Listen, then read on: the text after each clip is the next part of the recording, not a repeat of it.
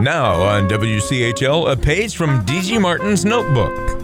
I have to vote to break a tie on town council's votes all the time, the mayor of a small North Carolina mountain town told a friend of mine. When they deadlock it is a three to three vote with the same people always voting together. Three of them are Methodists and the other three are Baptists. They just stick together no matter what the issue. What denominational preference might have to do with things like where to put a stoplight and how much to pay the police chief and where to extend water lines, what streets to pave, or the hundreds of other small but important decisions local government has to make.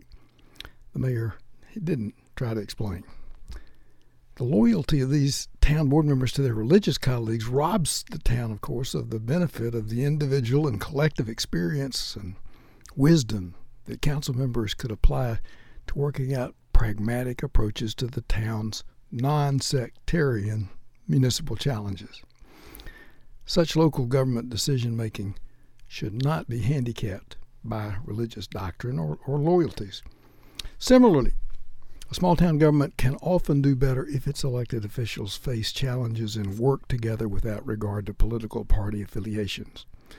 Of course, our two party political system plays an important and constructive uh, role in government, but imposing two party partisan elections and divisions on small local governments can be counterproductive.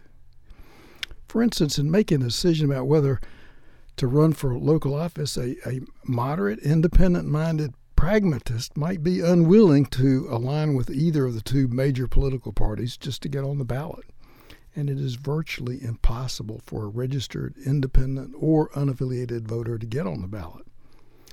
So the 30% of North Carolina voters who are registered as independents are effectively disqualified from running in partisan elections.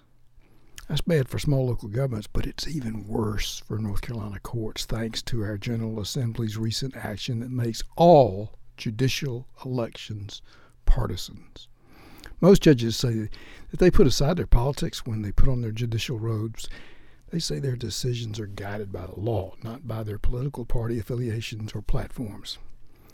Good judgment, wisdom, experience, and the law, not political party, should guide judges in presiding over criminal cases and business disputes, divorce and custody issues, and hundreds of other matters that make their way into our courts.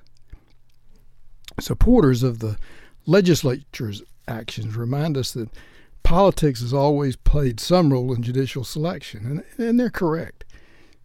But this history does not make expanding the political role a good thing, at least not for those who would like to keep politics out of the courtroom. And if we want to encourage fair minded, independent thinking lawyers to consider seeking a judge's position, why prevent good lawyers who are registered independents?